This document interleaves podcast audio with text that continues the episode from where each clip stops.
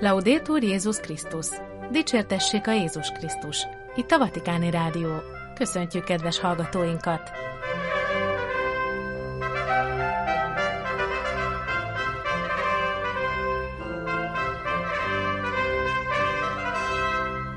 A mikrofonnál a szerkesztő Gedő Ágnes.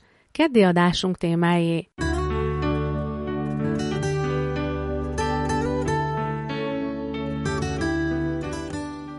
Az argentin elnök 60 perces audiencián volt a pápánál. A Szent Atya buzdítása az olasz kézműves iparhoz. Legyetek a testvériség építésének a kézművesei. Ferenc pápa beszéde a Pápai Életvédő Akadémiához. Az emberek a kapcsolatokban találjanak értelmet, ne a technológiában.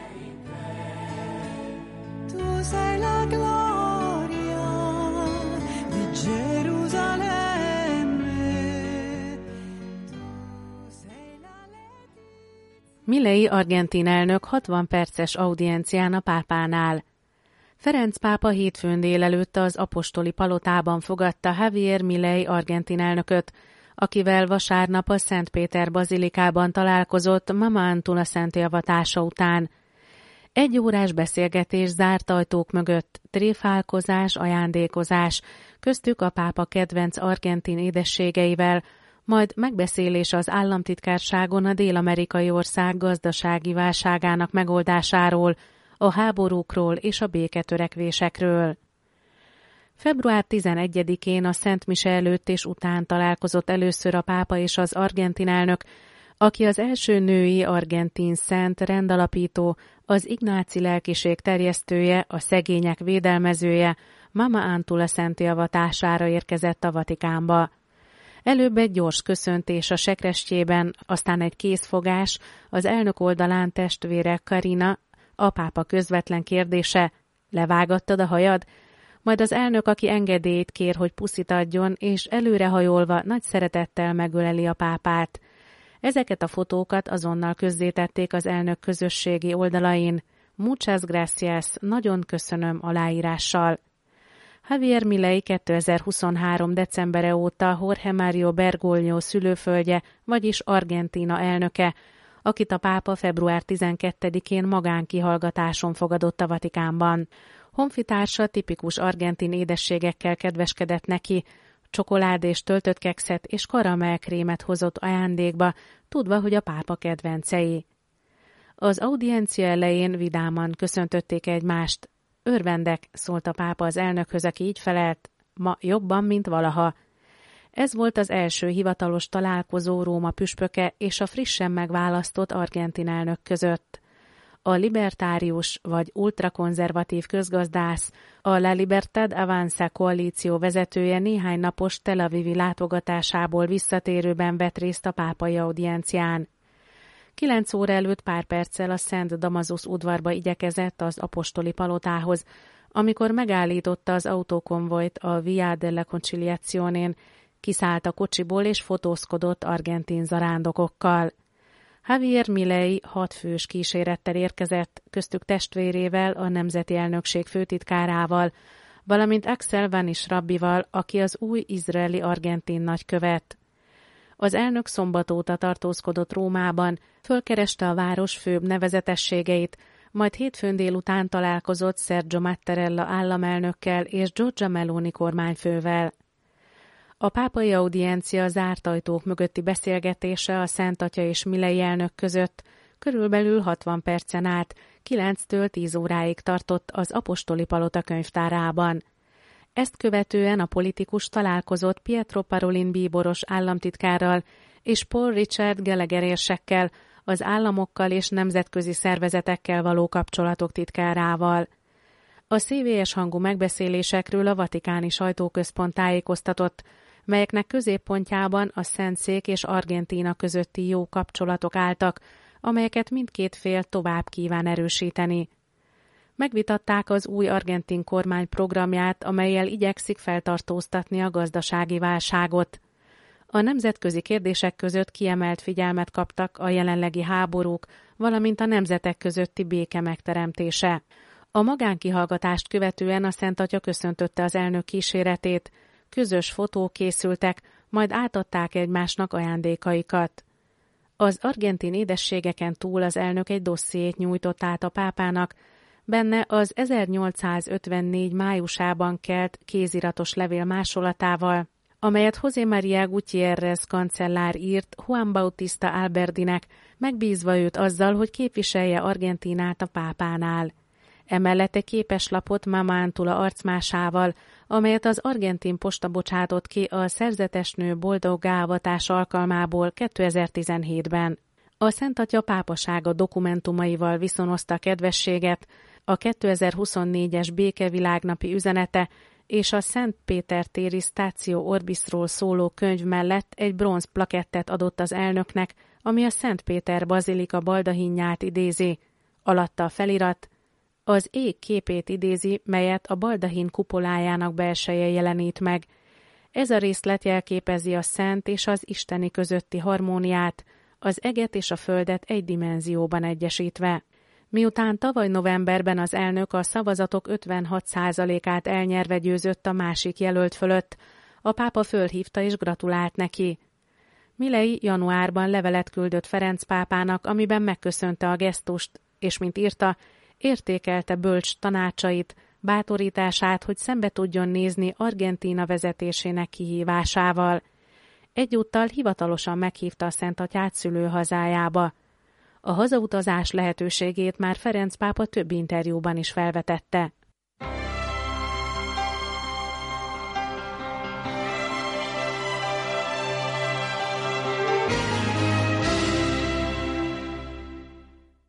Ferenc pápa, az emberek a kapcsolatokban találjanak értelmet, ne a technológiában. A Pápai Életvédő Akadémia tagjaival tartott hétfői audienciáján Ferenc pápa az emberiségnek az élet értelméről folytatott kutatásáról elmélkedett. Rámutatott, hogy létezésünk középpontjában a másokkal való kapcsolatok állnak.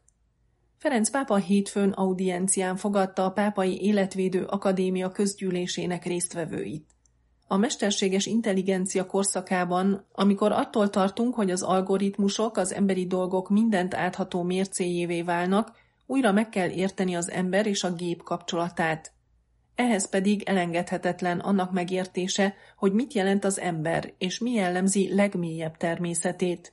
Ez az az alapvető megfontolás, amelyel a Pápai Életvédő Akadémia közgyűlése foglalkozik.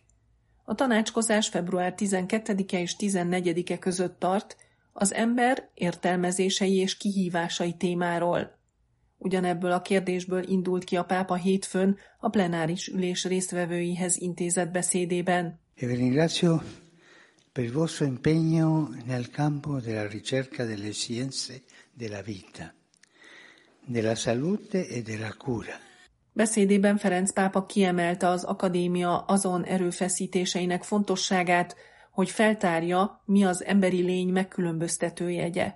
Az emberi élet minden területén elterjedt technológiáról szólva rámutatott, hogy lehetetlen alapvetően elvetni a technológiát az emberiség virágzásával kapcsolatban. Szükség van arra, hogy a tudományos és technológiai ismereteket tágabb értelmezési horizontba helyezzük, és ezáltal elkerüljük a technokrata paradigma egyeduralmát. A pápa utalt az emberi személy különféle aspektusait reprodukáló technológiára, mint például, hogy a bináris kódot digitális nyelvként alkalmazzák, amely minden típusú információt ki tud fejezni. Felhívta a figyelmet a nyilvánvaló párhuzamra a bábeli torony bibliai történetével, és hangsúlyozta, hogy Isten válasza arra az emberi vágyra, hogy egyetlen nyelvet teremtsen, nem puszta büntetés. Megjegyezte, Isten inkább egyfajta áldásként keverte össze az emberi nyelvet, azzal a céllal, hogy szembeszálljon azzal a tendenciával, amely minden embert arra kényszerít, hogy pontosan ugyanazt gondolja, mint mások. Ilyen módon az emberi lények szembesülnek korlátaikkal és kiszolgáltatottságukkal, továbbá arra kapnak ösztönzést, hogy tiszteletben tartsák a különbözőségeket és kimutassák egymás iránti törődésüket. Ci viene quindi chiesto di discernere come la creatività dell'uomo affidato a se stesso possa esercitarsi in modo responsabile. Ferenc pápa arra kérte a tudósokat és a kutatókat, hogy mindig felelősség teljesen gyakorolják szakmájukat, és tudják, hogy teremtő tevékenységük mindig alárendelődik Isten kreativitásának. A mesterséges intelligencia vagy a beszélőgépek, ahogy a pápa nevezte őket, soha nem ruházhatók fel lélekkel, ezért a technológiai fejlődésnek úgy kell végbe mennie, hogy megelőzze az emberi mi volt eltorzulását. Az antropológusok fő feladata olyan kultúra kialakítása, amely a tudomány és a technológia erőforrásait integrálva képes elismerni és előmozdítani az embert a maga lealacsonyíthatatlan sajátosságában. Az emberi kapcsolatoknak van a nyelvnél magasabb síkja, amely a pátosz és az érzelmek, a vágy és a szándék szférájába tartozik, mutatott rá Ferenc pápa. Hozzátette, csak az emberi lények képesek érzékelni és átalakítani ezeket az empatikus megnyilvánulásokat pozitív és jótékony kapcsolatokká másokkal, Isten kegyelme által. Ferenc pápa méltatta a Pápai Életvédő Akadémiát, amiért olyan tudományágak közötti párbeszédet igyekszik létrehozni, ahol a kutatók véleménycserét folytathatnak a technológiai fejlődésről. Kiemelte, hogy ez a kezdeményezés hasonlít az egyházban zajló szinodális folyamathoz. Ez a folyamat megterhelő, mivel körültekintő odafigyelést és szellemi szabadságot, valamint feltáratlan és ismeretlen utakra való felkészülést igényel, anélkül, hogy haszontalan kísérleteket tegyünk a múltba tekintésre. Beszéde végén Ferenc pápa hangsúlyozta, hogy a kereszténység távolra tekintő nézőpontot nyújthat a technológiai kulturális párbeszédhez. A kereszténység mindig is jelentős hozzájárulást nyújtott ehhez azáltal, hogy minden kultúrából, ahol gyökeret vert, értékes elemeket szívott magába, és újra értelmezte azokat Krisztus és az evangélium fényében, magába integrálva a különböző kulturális környezetekben jelenlévő nyelvi és fogalmi erőforrásokat. Benedica vos omnipotenteus, Pater, Filius, Spiritus Sanctus. Amen.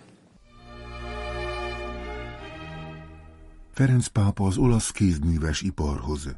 Legyetek a testvériség építésének a kézművesei. Szombaton délelőtt fogadta Ferenc pápa a hatodik palaulában az olasz kisvállalkozók ipartestületének 5000 fős küldöttségét, mely a maga nemében az egyik legnépesebb honi szakmai szervezet.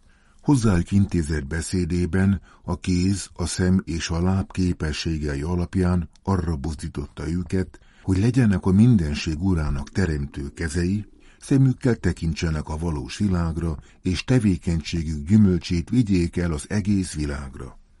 A Szent Atya őszinte örömmel köszöntötte az olasz kézművesek ilyen nagy számú vállalkozóit és képviselőit, akik szerte Itáliából érkeztek.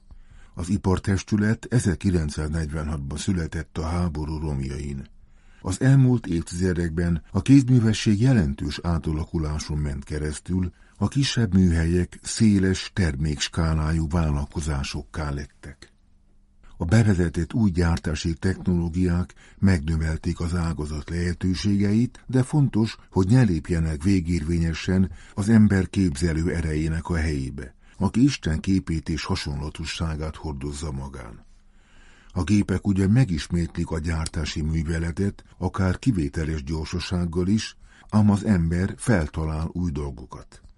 A kézműves tevékenység megbecsüli az emberi találékonyságot és a kreativitást.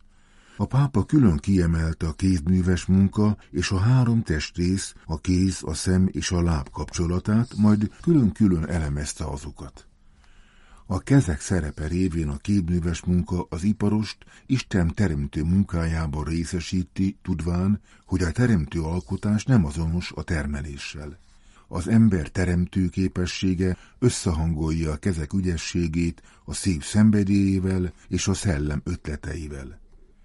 Az ember a kezeivel sok mindent tud megalkotni, ami őt Isten munkatársává teszi, ahogy Jeremiás próféta könyvében olvassuk, igen, amilyen az agyag a fazekas kezében, olyanok vagytok ti az én kezemben. A pápa arra kérte az iparosokat, hogy köszönjék meg és áldják az urat a kezek adományáért és a munkáért, hiszen vannak munkanélküliek is, ugyanakkor minden szükséget szenvedő ember helyzetét orvosolni kell. Ha nem találnak képzett munkaerőt, ne féljenek alkalmazni személyeket a legsérülékenyebb kategóriák, továbbá a fiatalok, a nők és a migránsok soraiból.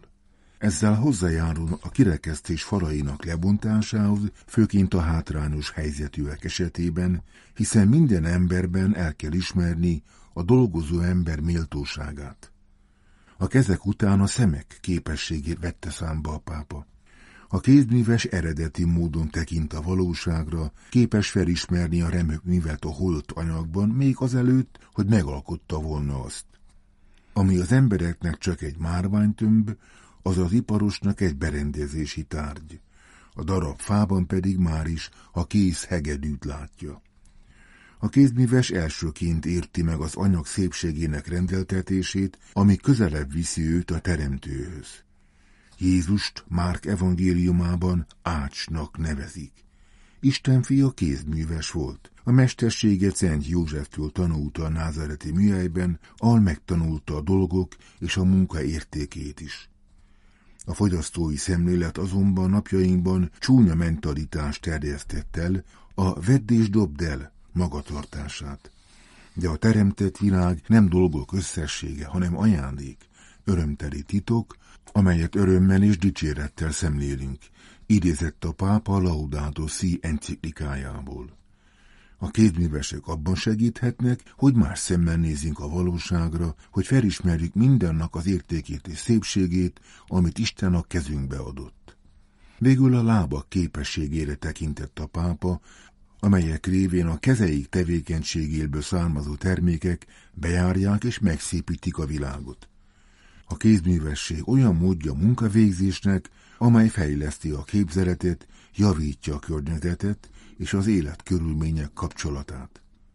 A pápa éppen ezért tekint rájuk szívesen, mint a testvériség kézműveseire.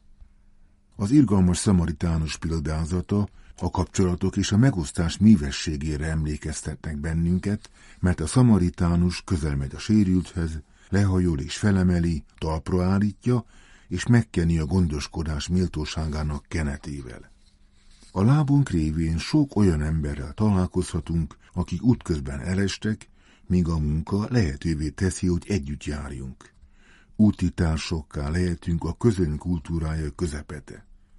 Minden alkalommal, amikor egy lépést teszünk testvéreink felé, egy új emberiség kézműveseivé válunk. A pápa arra biztatta vendégeit, hogy legyenek a béke iparosai egy olyan időszakban, amikor a háborúk áldozatokat követelnek, és a szegények hangját nem hallgatják meg. Legyenek a kezek, a szemek, a lábak, a kreatív és nagylelkű emberiség jelei, a szív pedig teljen el szenvedéllyel a szépség iránt. Ferenc pápa végül megköszönte a tevékenységüket, Szent József oltalmába ajánlva őket, majd apostoli áldását adta rájuk. Az ipartestület története az olasz kisvállalkozók ipartestülete a kézműves és kisvállalkozások legnagyobb olasz szakmai szervezete. A testületet Manlio Germozzi alapította 1946-ban, és napjainkban 700 ezer társult vállalkozó tagja van. Az ipartestület célja, hogy az európai értelemben vett mikro, kis és középszintű kézműves vállalkozások érdekeit hivatalosan képviselje az ipari, kereskedelmi és szolgáltató szférában.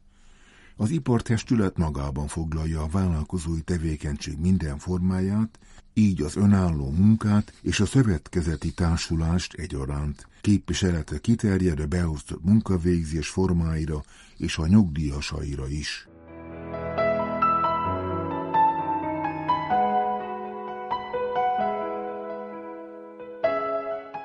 Itt a Vatikáni Rádió, kedves hallgatóink, keddi adásunk véget ért. Híreinkért keressék honlapunkat a www.vaticannews.va oldalon. Búcsúzik a szerkesztő Gedő Ágnes. Dicsértessék a Jézus Krisztus. Laudétur Jézus Krisztus.